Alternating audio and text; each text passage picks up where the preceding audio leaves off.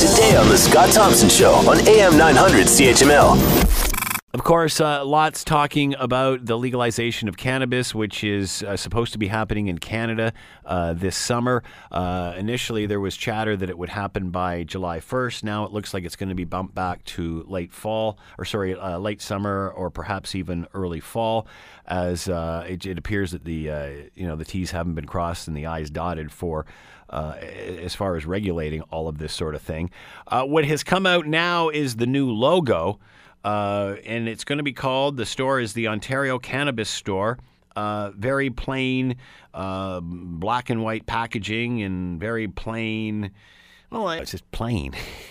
But isn't that what we want? Isn't that the idea here? But what about the glossy catalogs? What about the shiny stores, some having kitchens in them for demonstrations? I mean, it seems with alcohol, there's no shortage of marketing this monopoly. But I'm not sure if this is a starting point for the cannabis stores and whether they'll end up like the LCBO and a monopoly with marketing. I'm not sure. And again, I don't see the need to market a monopoly, but that's just my feeling.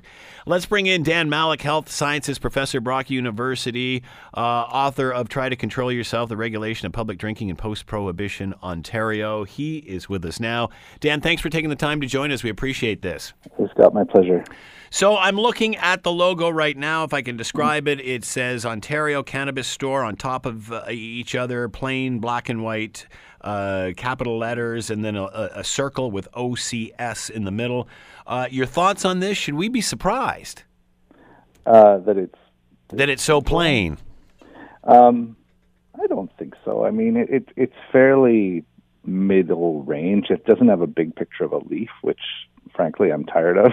Well, and neither does the LCBO store, for that matter. Exactly. Have a giant picture of a bottle. It's got a maple leaf. Oh, that's right. You've looked closer than I have, Dan. Yeah, I know. So, it lovingly. So, this takes us back. We've joked around this before. I remember being a little boy and going into the LCBO with my dad, and there was a man there with glasses and a white shirt and a tie, and I remember the smell of the stores more than anything. Mm-hmm. And you had to fill out a little pad of paper and then hand it through a little kiosk thing or teller, almost like a bank teller. Yeah. Is that what we're going to see here? It sounds like it's going to be something like that. I guess they're. Their arrangement with Shopify includes some sort of digital ordering system within the stores themselves, right? So, they said, there will be no products available for handling or, anything. So it does sound like there will be elements of that. Everything's kept behind the counter component. I'm curious. And so then you'd have a digital version of the form that people would fill out and that sort of thing. Is what it sounds like. And then as I was reading about this, I was thinking, I wonder what kind of expertise will be behind the counter. Yeah, how do you know what you're buying? Yeah, whether you can... I mean, is it all the same? Will it all be the same? You mean the cannabis? Yeah, here's your weed, jump in. Yeah, that, I mean, will it be different? It sounds like...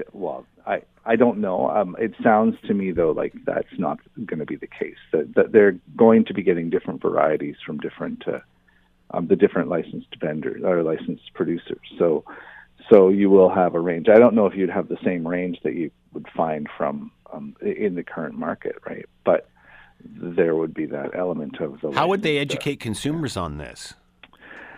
You mean on using the old LCBO model that we were joking about? How do you?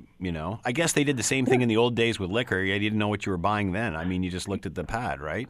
Yeah, that kind of component was not really something that the LCBO talked about back when they were beginning to roll out alcohol. I mean, some of the research I've done, I found that we assume as people thinking back to the beginning of public legal drinking again in Ontario, that the LCBO just wanted to restrict it. But in fact, they were very interested in making sure it was a positive, positive environment. So it could be the same kind of thing where they're going to be providing products. They want to make the legal product seem to be the most appropriate and enjoyable product to have, right? It's that two-sided thing. You're controlling, but you're marketing, right?